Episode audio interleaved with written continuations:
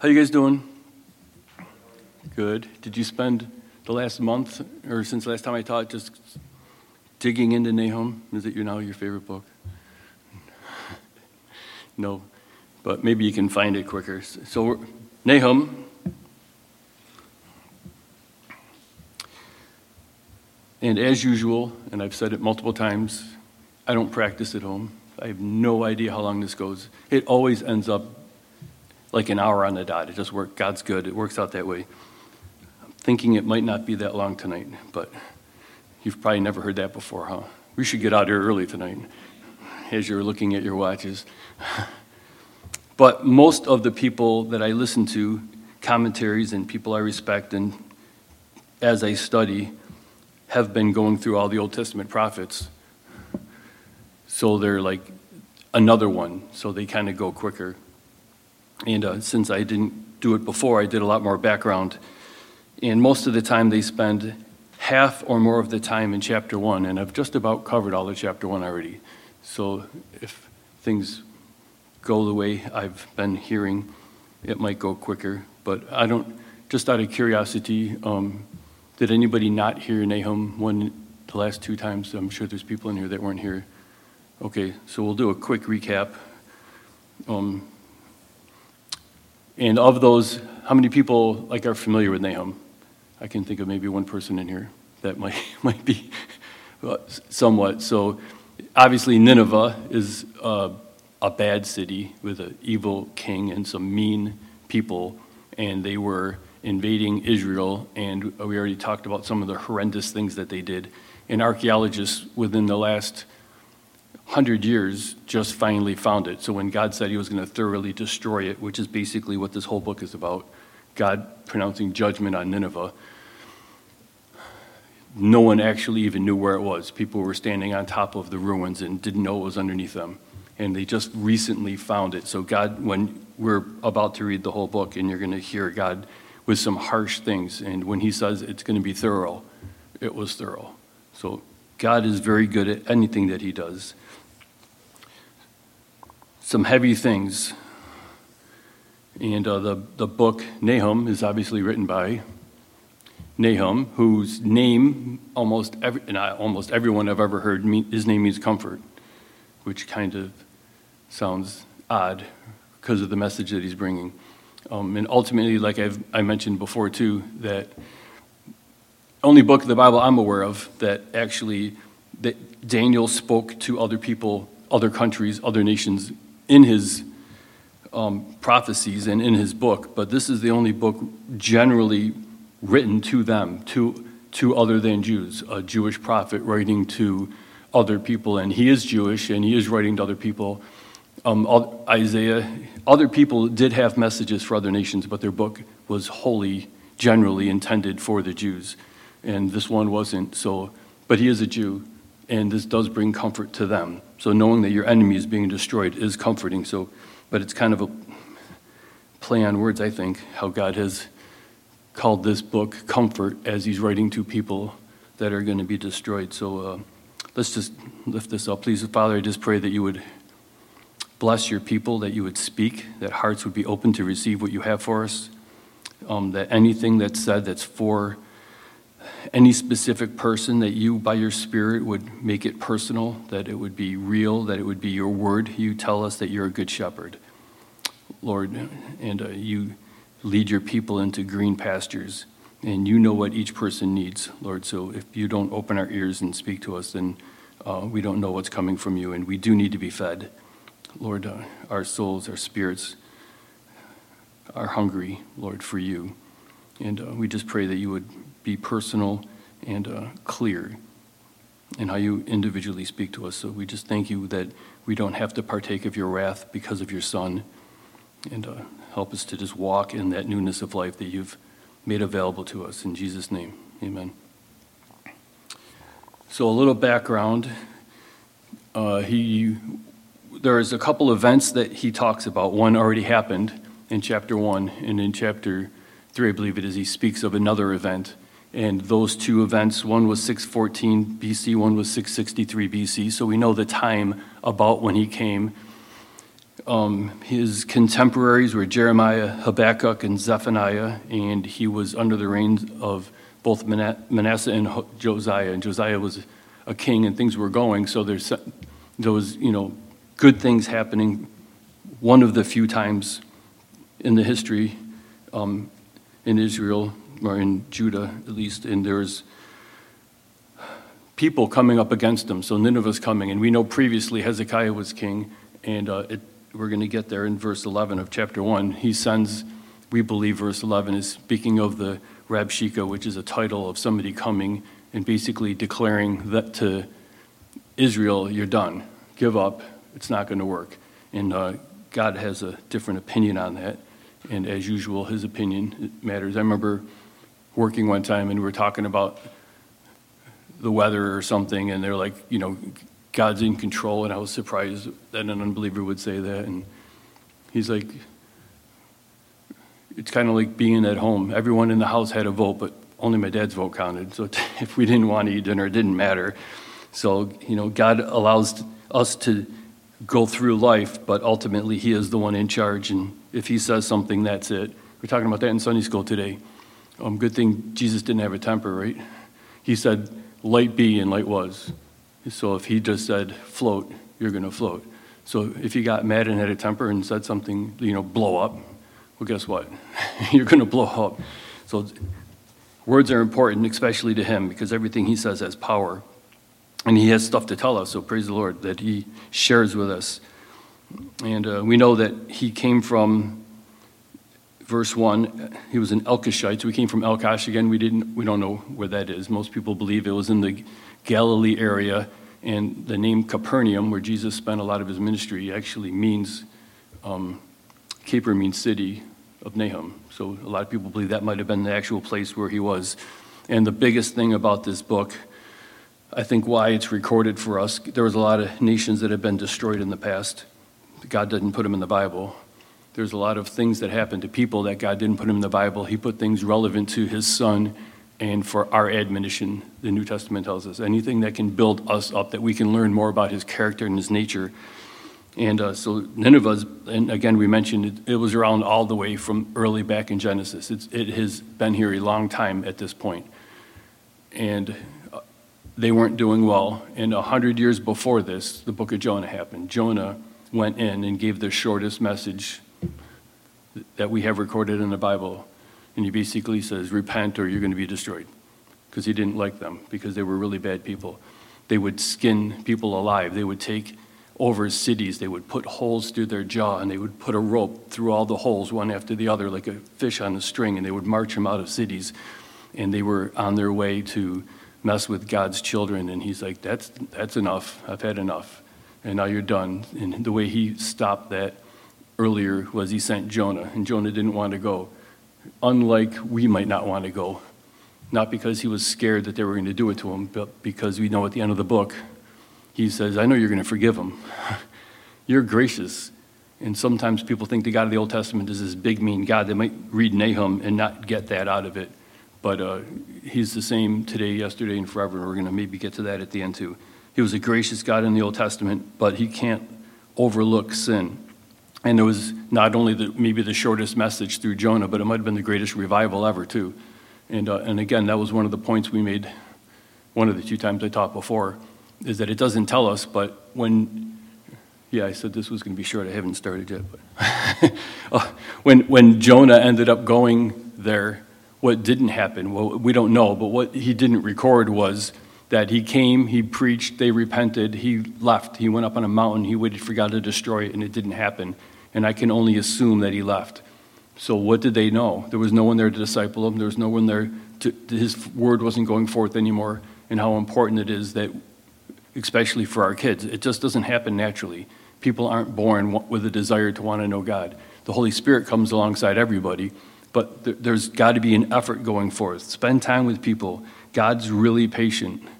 Sometimes we don't like the fact that people aren't coming along quicker than we want them to be, but then when it's us not moving along, we're glad that God's patient. So have God's heart and just be patient with people and, and stick to it. God's desire and method that he set forth for people to grow is to give them the word and to love on them and to keep giving them the word and to keep loving on them. And he was very patient. And God saw the works of Nineveh and he sent a prophet. Then God saw their repentance and he sent salvation. He waited. And now again, they're not doing well. And God sends a prophet. And there's no repentance. So now God is going to bring judgment.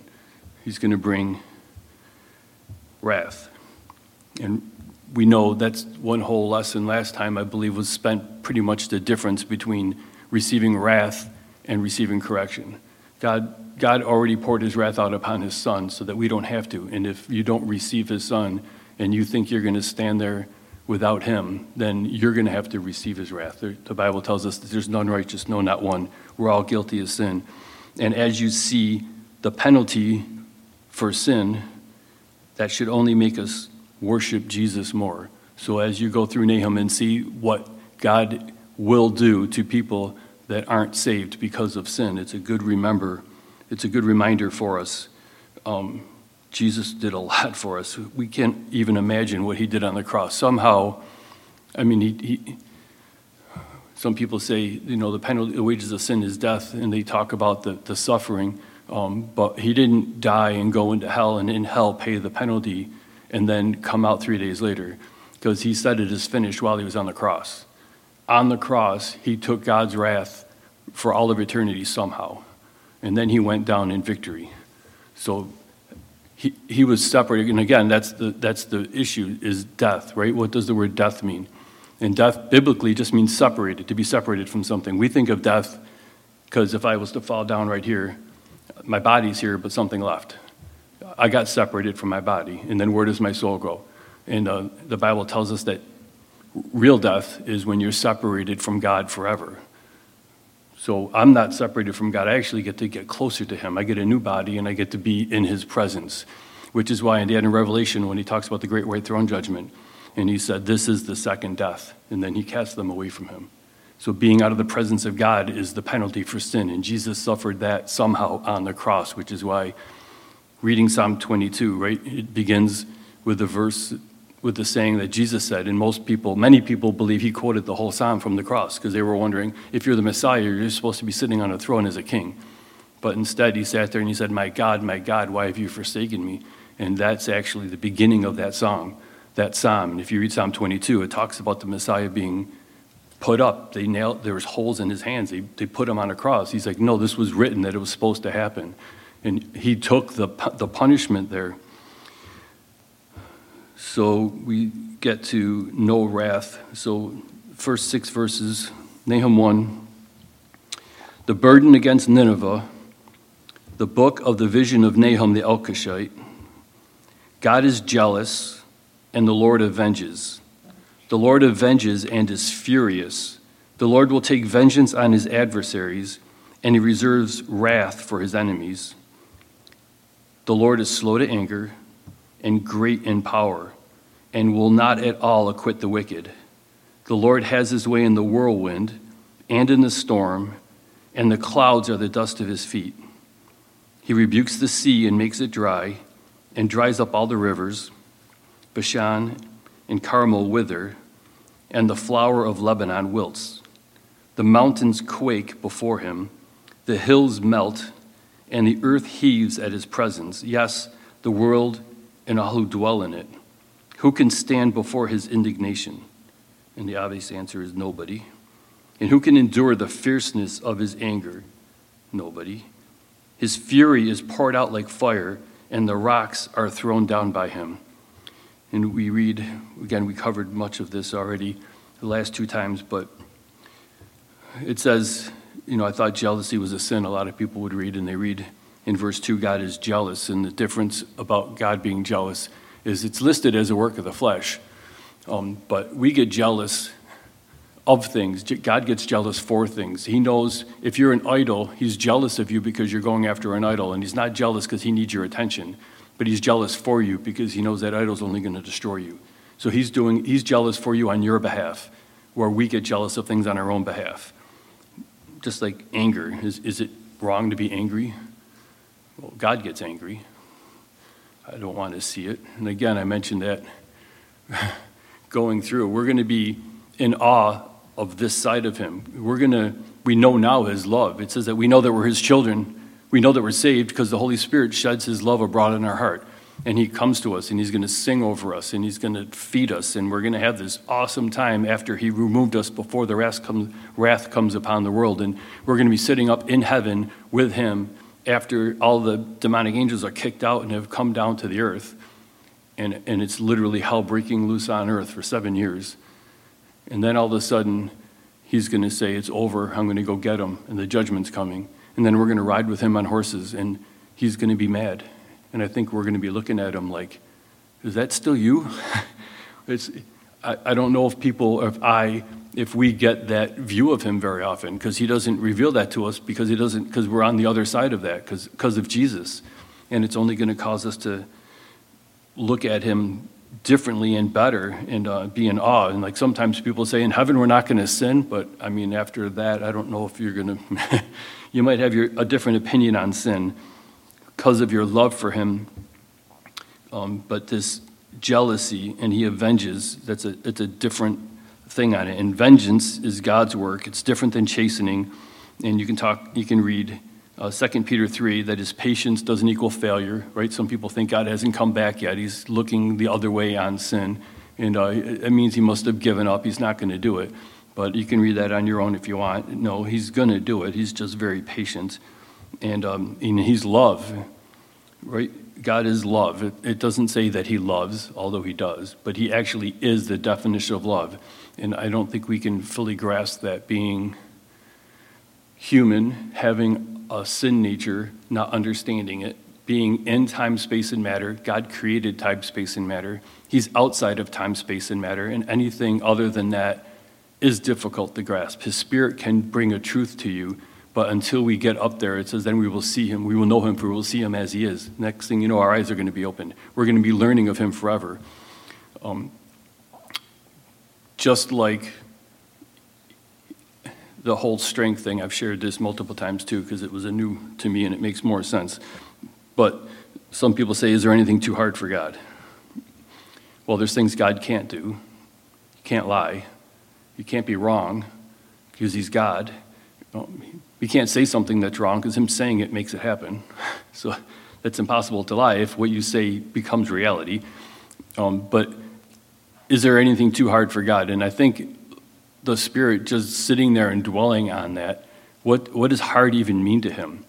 It's like heavy. Can God make something so heavy he can't even pick up? I think the more rational question is, is can you, God even think something's heavy? He's, gravity makes things heavy. He, he created gravity. He's outside of gravity. He looks at it and it, he can just say up and it goes up. He just talks. It's not heavy. So, so it's, like a, it's like a totally different world. We're looking at it from a different perspective. And when people say, you know, if God is good, no, which is where we're going to go. That's the next thing. If God is good. But the, the answer should be we should be thinking it differently, which we'll get there when we get to verse 7. Um, but he's slow to anger, he's great in power, and he will not acquit the wicked. And if we have time at the end, we might go there because that reminds me of Exodus 34 when God asked Moses, um, and he was going to get the, the, two new tablets, and uh, he declares his name to him. And he's slow to anger. That's God's character, that's who he is. He's talking about himself. And uh, just reading about in verse 3 about the Lord has his way in the whirlwind and in the storm, and the clouds of the dust to his feet. And again, many of you know, many of you might not. I was a construction worker. I looked at, I worked on, I was a utility lineman and I worked with a lot of very large, very strong, very bold, which you need to have courage. There's things that you do sometimes that are scary. And uh, one of the, be fit for the church, I've shared this with my wife. One of the guys had a shirt that Special Forces had on it, and it says, Nobody else is coming, you do it. just, just do it. And, and uh, you don't let people know if you're scared. It just doesn't look good. Forget about crying. You can't even look scared. They're, they're just mainly, and they are. And uh, it's good to be if you're doing that. Um, there's good to be that way for to be a man. We don't need to make women out of men. Our society's messed up. We need men. Um, but when there's a storm, you actually work more. And you can see people, I look at these guys that could crush me very easily. I'm the smallest guy in almost every shop I've ever worked at. And uh, you're out there and the thunder's going and the wind's blowing, and you have to get out into a dangerous situation in good weather and do it in bad weather. And people's attitudes change. Storms can be humbling. Look at what it did to the apostles in the boat that used to be professional fishermen. God can break anybody. He doesn't need help. You don't have to ask him, okay, I think I'm a little full of myself. Can you break me? He can do it all on his own. And I just found in one commentary, it said, they quoted from NASA. And it said, God is, they didn't say God is over nature, um, but the power of a storm is severe. Some storms are very powerful. In fact, during its life cycle, a hurricane can expand as much energy as 10,000 nuclear bombs. That's according to NASA. And that's him like breathing. He'll, sometimes he says he just breathes it out of his nostrils. He brings a storm, and that's just him huffing. That's not him yelling. That's not him even speaking. That's just his all powerful. Not only is he stronger, but he's the source of all power. His fury is poured out like fire, and that should make us quick to repent. We should be humble before him. And I didn't even get to hear it yet. I taught Sunday school during the message this morning, but I know we talked about fear. And we were talking about that with kids. And uh, I asked their kids, Are you afraid of your dad? They're like, No. I'm like, Well, if you're pulling your sister's hair and he walks in the room, are you afraid? They're like, Yeah.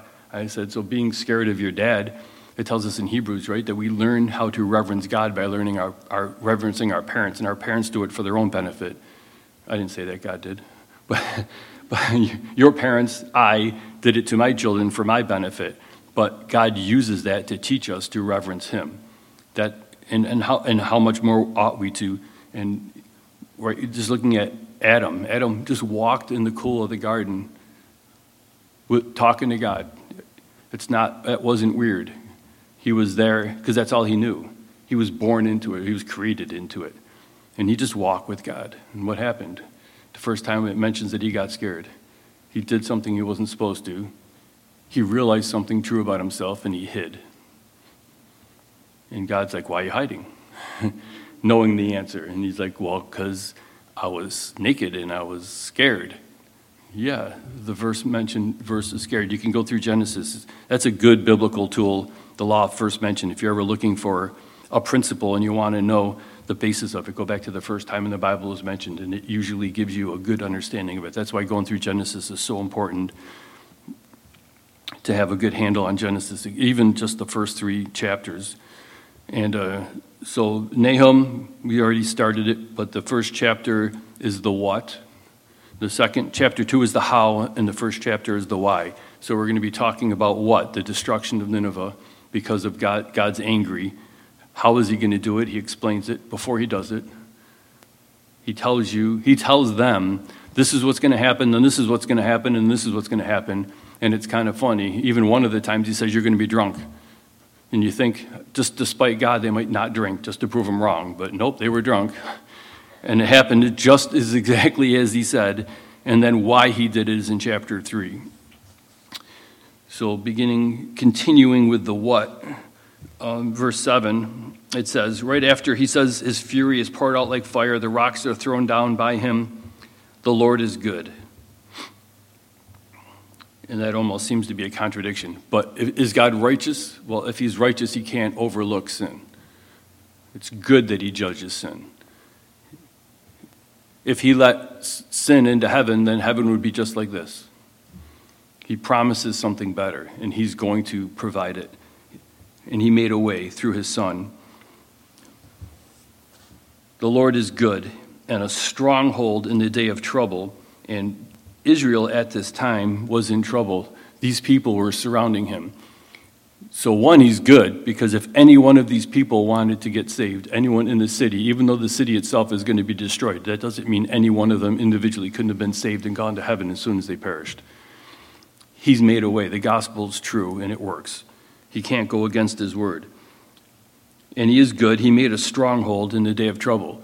And God is comforting Israel through their punishment. We don't have to worry about an enemy. God is taking care of the enemy. And he knows those who trust in him. Anybody that trusted him. Now, this was a letter and a prophecy for the Ninevites, so they could hear this. They knew there was a way out. He always provides a way out. But they couldn't stop it from coming. But they can change their situation afterwards because what God's word says is true. Verse 8 But with an overflowing flood, he will make an, under end, an utter end of its place, and darkness will pursue his enemies. What do you conspire against the Lord? He will make an utter end of it. Affliction will not rise up a second time. In other words, there's not going to be a second chance because this is their second or third or fourth chance. He already came to them through Jonah. He's like, This time you're done. Don't think that last time I repented. If you don't repent, I am going to come. And there's going to be a time, like Second Peter says, that people say, Oh, he's been saying he's coming back for a long time. He's not going to come back. Well, one day he is coming back. And, he said, and he's going to say, That's it. Then he says, Affliction will not rise up a second time. Verse 10 For while tangled like thorns, and while drunken like drunkards, they shall be devoured like stubble, fully dry. And Nineveh, we know, was destroyed by both Medes and Babylons, Babylonians. The Assyrians came out three times against them and were victorious. So they were in there. They had a huge fortress. Nineveh was a fortified city, unlike anything that you would see today. We're going to read they had a 150 foot wide moat around the whole city it was, I can't remember, three to five chariots, just like on Ben Hur. They could race on top of the wall. It was nine stories high, I believe, and they had, or it was a hundred, it was a hundred foot tall wall around the outside, and then they had hundred foot towers above the hundred foot wall. So the towers where they were looking to oversee for enemies coming were 200 feet high. It was a, it was a, a, a miraculous feat that this thing even got built, and they were arrogant, and they had rivers coming underneath to supply them water if they got sieged. And the sieged, again, is when the enemy comes and surrounds you and tries to starve you out.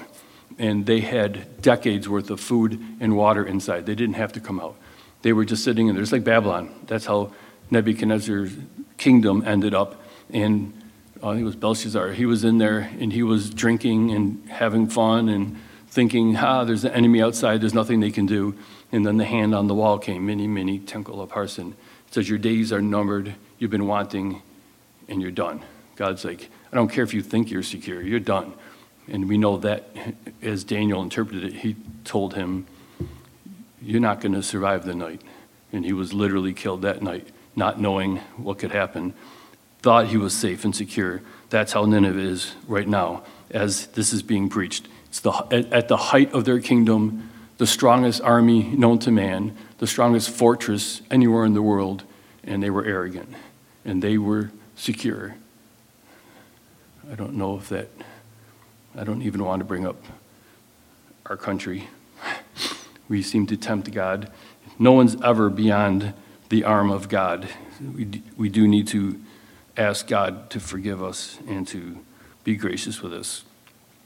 And they know they were arrogant. In verse 11, from you, comes forth one who plots evil against the Lord, a wicked counselor. And I spent a lot of time on that last time, and actually we, we read the whole letter and read the whole account in two different books on what happened, um, well documented. And we believe that that person, the evil counselor, was the Rabshakeh sent from Nineveh, the king of Assyria. In verse 12, it says, Thus says the Lord, Though they are safe, and likewise many, yet in this manner they will be cut down. When he passes through, though I have afflicted you, I will afflict you no more. For now I will break off his yoke from you and burst your bonds apart. The Lord has given command concerning you. Your name shall be perpetuated no longer. Out of the house of your gods I will cut off the carved image and the molded image. I will dig your grave for you are vile. Can you imagine God writing that to you in a letter? You're, I'm going to dig your grave. That's not a good day. I want to hear, Well done, thou good and faithful servant. Enter into the rest of the Lord. That's how he greets the ones that he brings home. And uh, so, verses 12 and 13, we believe he's speaking to Israel. They have afflicted you, but they're not going to afflict you anymore. And then God goes back and then he starts talking to uh, the Assyrians again. So, verse 15 Behold, and this might sound familiar, on the mountains of the feet of him who brings good tidings, who proclaims peace, O Judah, keep your appointed feasts, perform your vows, for the wicked one shall no more pass through you. He is utterly cut off. And I don't know if you remember when the Rabshakeh came and he threatened and he said, You think that your God is going to save you? Don't listen to Hezekiah. All the other nations, their gods were defeated. He came in and God, God, through a prophet, told Hezekiah, He goes, Don't worry, they're going to turn around, they're not coming back. And they ended up receding. They heard a rumor, and then they were woke up in the morning, and uh, an angel of the Lord had killed 185,000 of them overnight in their sleep. God can do whatever He wants. You think that would have caused them to repent. What does He have to do to get through to you? And that's the thing, that God will do something to get through to you. And it's not because he hates you, it's because he loves you. And sometimes it's a hard truth and it's not comforting, and a lot of people don't hear it in church because sometimes people come to places where they just hear what they want to hear because it makes them feel good. But the truth is, God cares more about your eternal well being than he does your physical comfort while you're here. God will make you uncomfortable if it's better for you in heaven. And isn't that what grace is? Grace God's riches at Christ's expense, but grace is getting something you don't deserve. So if you think you can earn grace, by definition, it's impossible. Grace, grace means it's not deserved. So if you did something to deserve grace, then it's a work. It's not grace anymore. So God wants to bless you eternally. You might get blessed by going through a difficult situation by faith. You just trust in Him even though you're at your ends. Some people get paralyzed for life and write books and have a huge ministry from a wheelchair, and she's awesome. And she just worships God. He can do what he wants, he's in charge. And if she gets, she would never have asked for that. Who in their right mind would ask for that? But if that's what needed to happen for her to have a better eternity, and she didn't want it and God did it anyways, that's grace. We're going to be dead a long time. I want a good eternity. This is nothing. God, you know, if you could that's an old saying, right? If you could have everything now and nothing for eternity, or nothing now and everything for eternity, what would you want? Well, it's an easy choice to say if you were dying right now. But most people say, well, I want everything now and everything later. And you can't have it, so now you got to choose. Am I going to just give in and let you do what you do and go through it by faith? Because sometimes we don't understand. And that's what faith is faith is the substance of things hoped for and the evidence of things not seen. I'm living as if I believe it's true, even though I don't have it right now. Because he said it, and then it's obviously it's quoting Hebrews 11, and he said, if you have it now, then you don't hope for it. So everything that we're living for, we don't have yet. Abraham, it says all these people were looking for a city whose maker was God, and they weren't in it yet. They knew that how they live their life now was going to help them attain it and it looks like there's different levels and different things going on. It's pretty vague about exactly what our itinerary in heaven will be day to day, if there even is days, because I think time is going to end and you figure that out. But God is eternal. It's not a lot of time, it's when there's no more time. But sometimes we can sit there and say, again, we went through, it tells us in 7, the Lord is good. And sometimes people say, well, if the Lord is good, then how come? And if you're a believer and you love God and you know His Word is good, then we should be saying, since God is good, then what does this mean? How does what I'm going through look like in the truth that God is good? And now I'm not complaining, now I'm just seeking. Two people, an angel came up to Gabriel and said, Something's going to happen in their lives. One was Mary, one was Zechariah, right? And one of them said that you're going to be pregnant even though you've never been with a man. She's like, How can that be? And obviously, God knew her heart. So she wasn't doubting. She's just like, oh, Can you fill in some blanks here? I don't know. And then the other came and said that you're going to have a child, even though they were older, and he's going to be a prophet, and he's John the Baptist's dad, right? And he's like, well, how can that be? And he was more doubting. And he's just like, you know who I am? I like the way Ken Graves teaches this because he's, he's very manly, he's got a deep voice. And the way he goes through this is kind of like, be quiet. You know who you're talking to? I came from God. Like, believe me. What are you, an idiot? And because uh, he was doubting. It's one thing to be skeptical, it's another thing to be doubting. And if we sometimes we don't know things, but if you come to it in the light of, I know your word is true, and I know that you're good, and I don't understand this, but I'm just going to walk by faith and I'm going to go forward. And I know you have something good planned out of it, even though, because we think of good as comfort. Sometimes things are uncomfortable, especially as Americans, and I don't want to go through this. And uh, that's why the Bible talks about a sacrifice of praise. Sometimes we have to give him thanks for things that we don't even sense are good to ourselves. But is God always there? Is he always in control? Is he scared of anything? Is he, can he take care of a problem if he wanted to? Well, if he's allowing it in my life and he could do something about it, I'm not going to say, if God is good, why did he do it? I'm going to get, I should be saying, since God is good, what does this mean? And even if I don't understand it, I'm going to go forward in that truth. Pastor Jeff used to say that all the time. Don't throw out things you don't understand. Or don't throw out things that you do understand because of things you don't understand. If you don't understand what's happening, that doesn't mean God's not good anymore. You know God is good, so don't throw that out. So now, what does this mean in my life?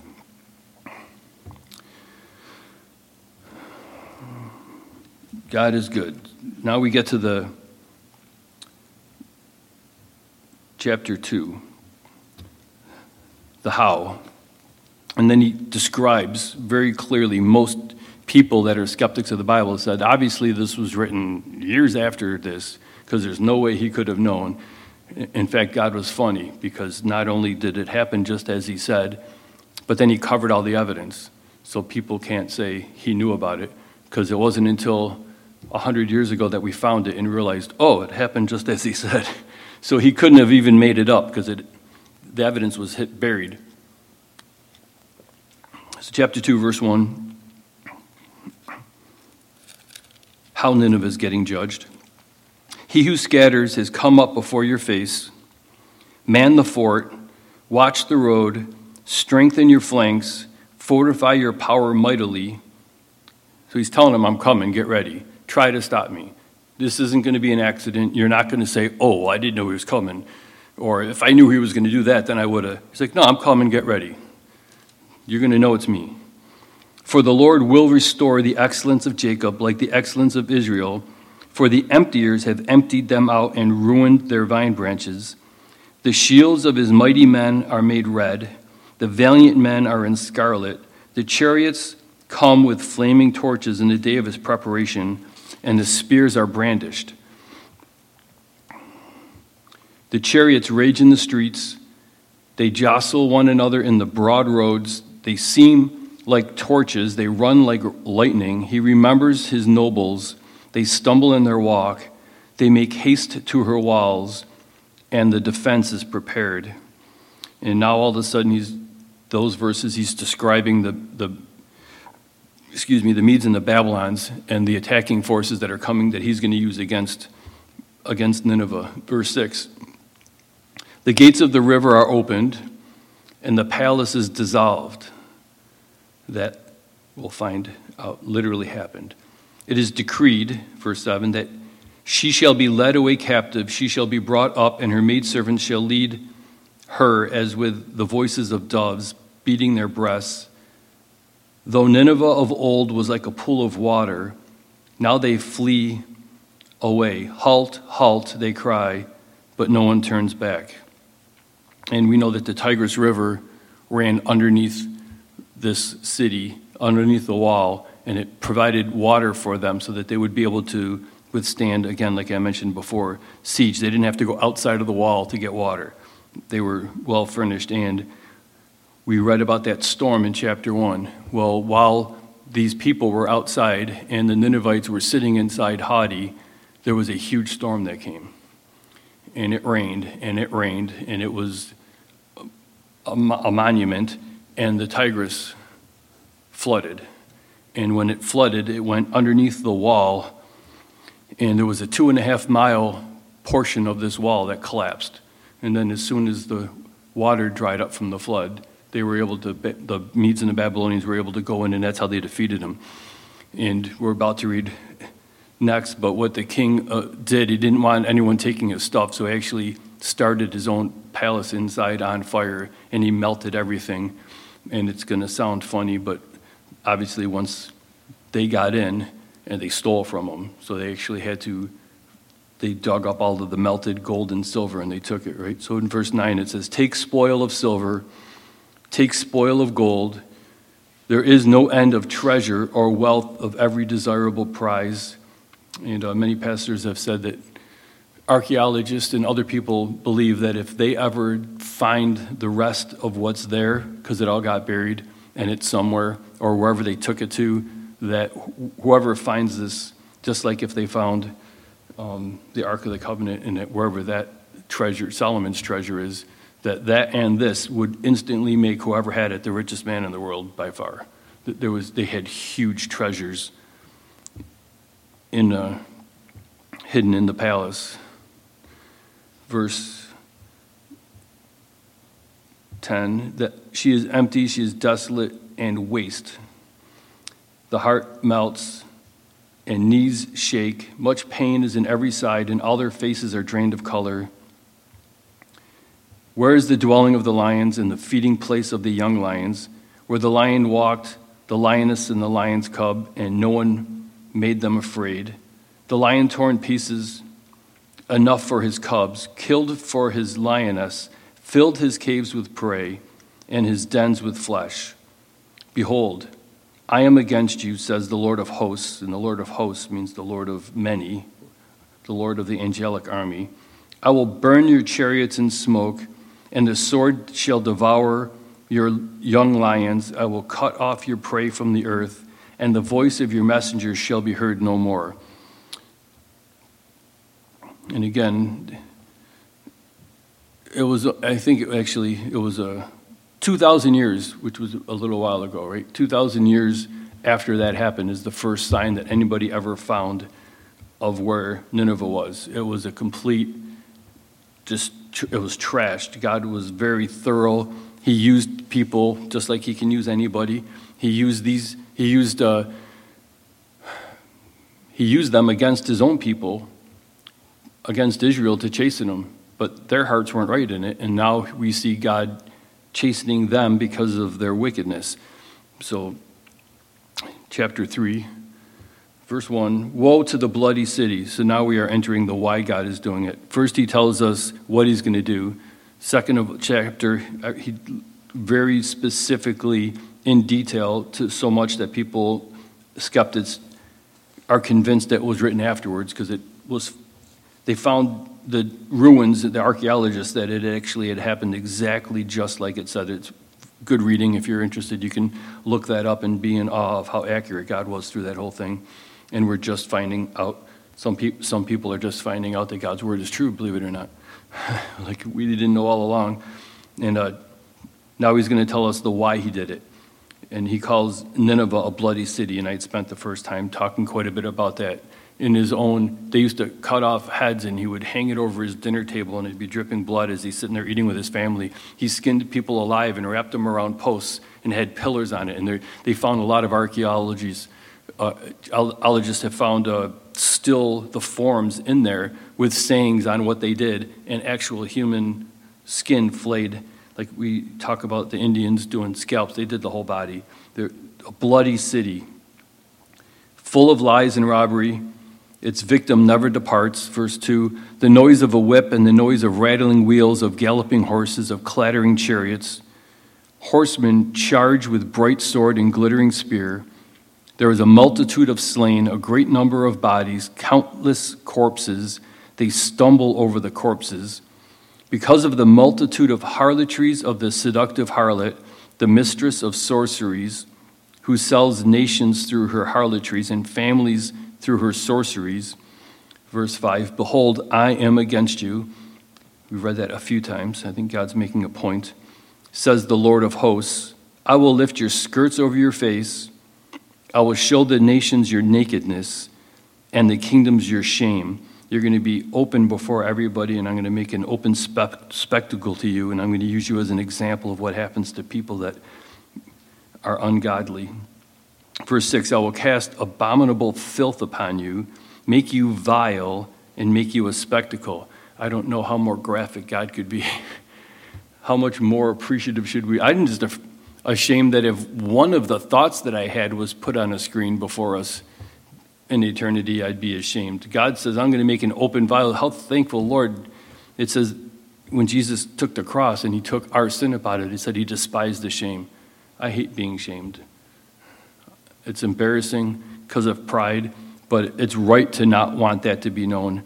And again, how much more thankful for what Jesus did for us on the cross willingly, and how much more should we ought to be living in the truth of what he accomplished for us and then turn from that so that it doesn't have to be an embarrassment anymore. Verse 7 It shall come to pass that all who look upon you will flee from you and say, Nineveh is laid waste. Who will bemoan her? Where shall I seek comforters for her? And again, they were brutal to other people. No one's going to feel sorry for them. They made a lot of enemies by fear. And people believe there was probably a, a million people living in, in the city, in Nineveh at this time. It, it was a large city with a lot of people, and they had a lot of strength, and they were at the, the pinnacle of their dominance. And they're like, you know what? I'm going to come in, I'm going to destroy you, and no one's going to feel bad for you, and they're going to be glad that you're gone. Verse, so again, the Lord is good, and no, Nahum means comfort. So this isn't comforting for the, the Ninevites, other than they could repent, but the world will be better that they're gone.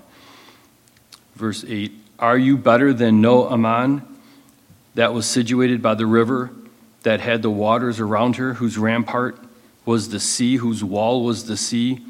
Ethiopia and Egypt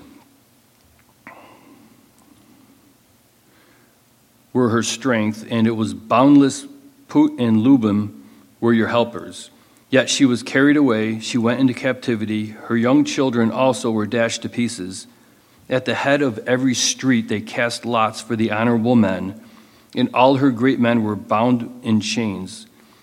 You also will be drunk, you will be hidden, you also will seek refuge from the enemy. All your strongholds are fig trees and ripened figs. If they are shaken, they fall into the mouth of the eater.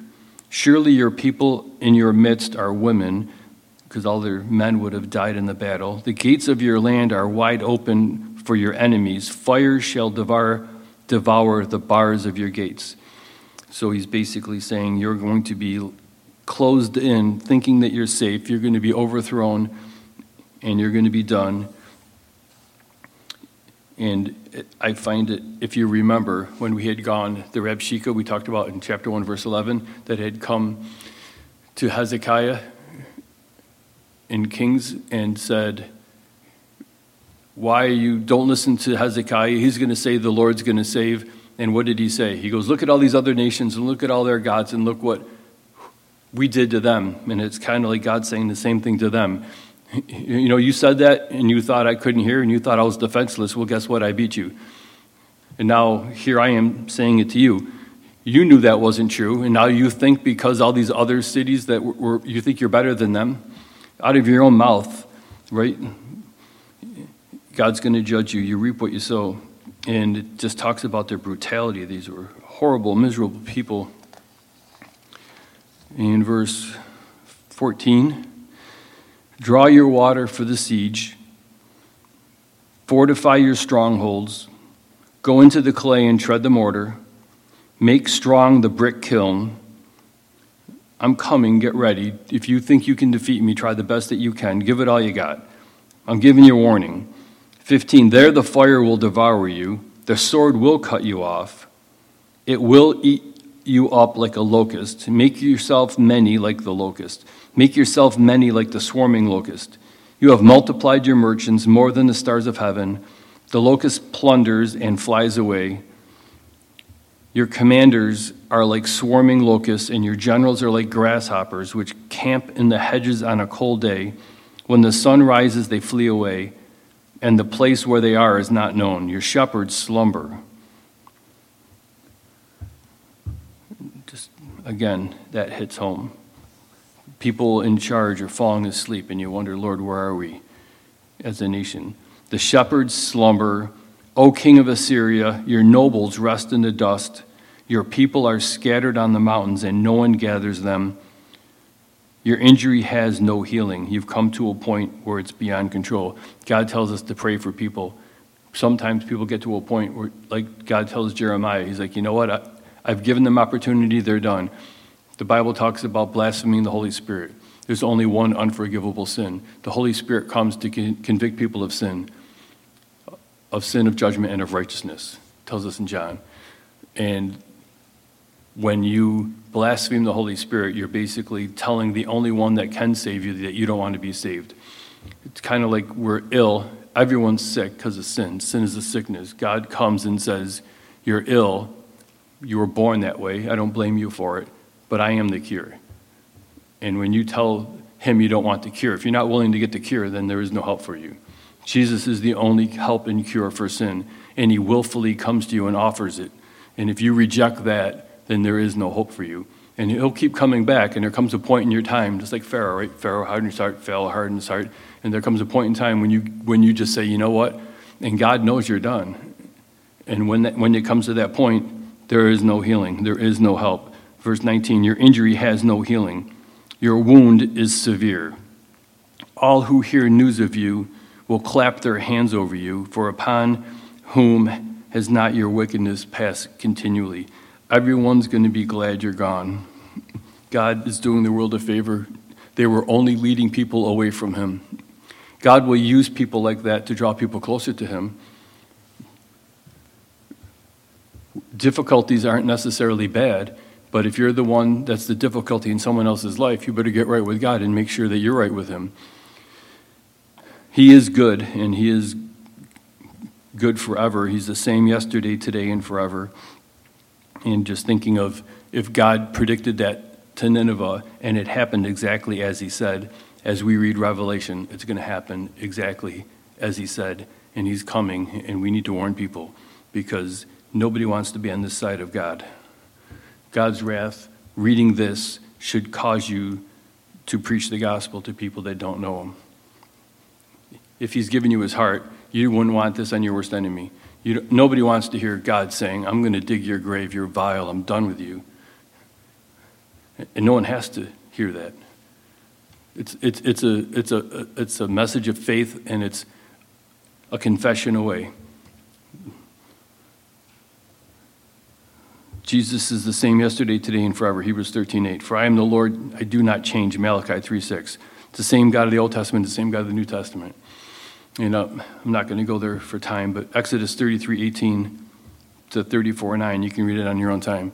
Just by hearing people say the Lord is good, slow to anger, but he's not going to acquit the wicked. It says that in Nahum 1. That's the exact same thing when Moses said, Show me your glory. And he said, Well, you can't see me and live.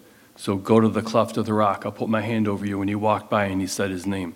And that's his name the Lord, slow to anger, abounding in mercy, but he also says he will not acquit the wicked. He's just declaring his nature. He can't not be who he is. He's good if you want him to be.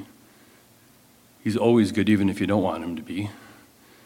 But you can be with him forever if you just submit to him. So, Father, we just thank you that you're true. Your word is true. We thank you that you can't change. Lord, some of these, this side of you can surprise those of us who know your love, know your care. Lord, we call you Daddy, Abba. You care for us with everything, you spoil us, but we know that you hate evil. You can't look upon it. You're righteous.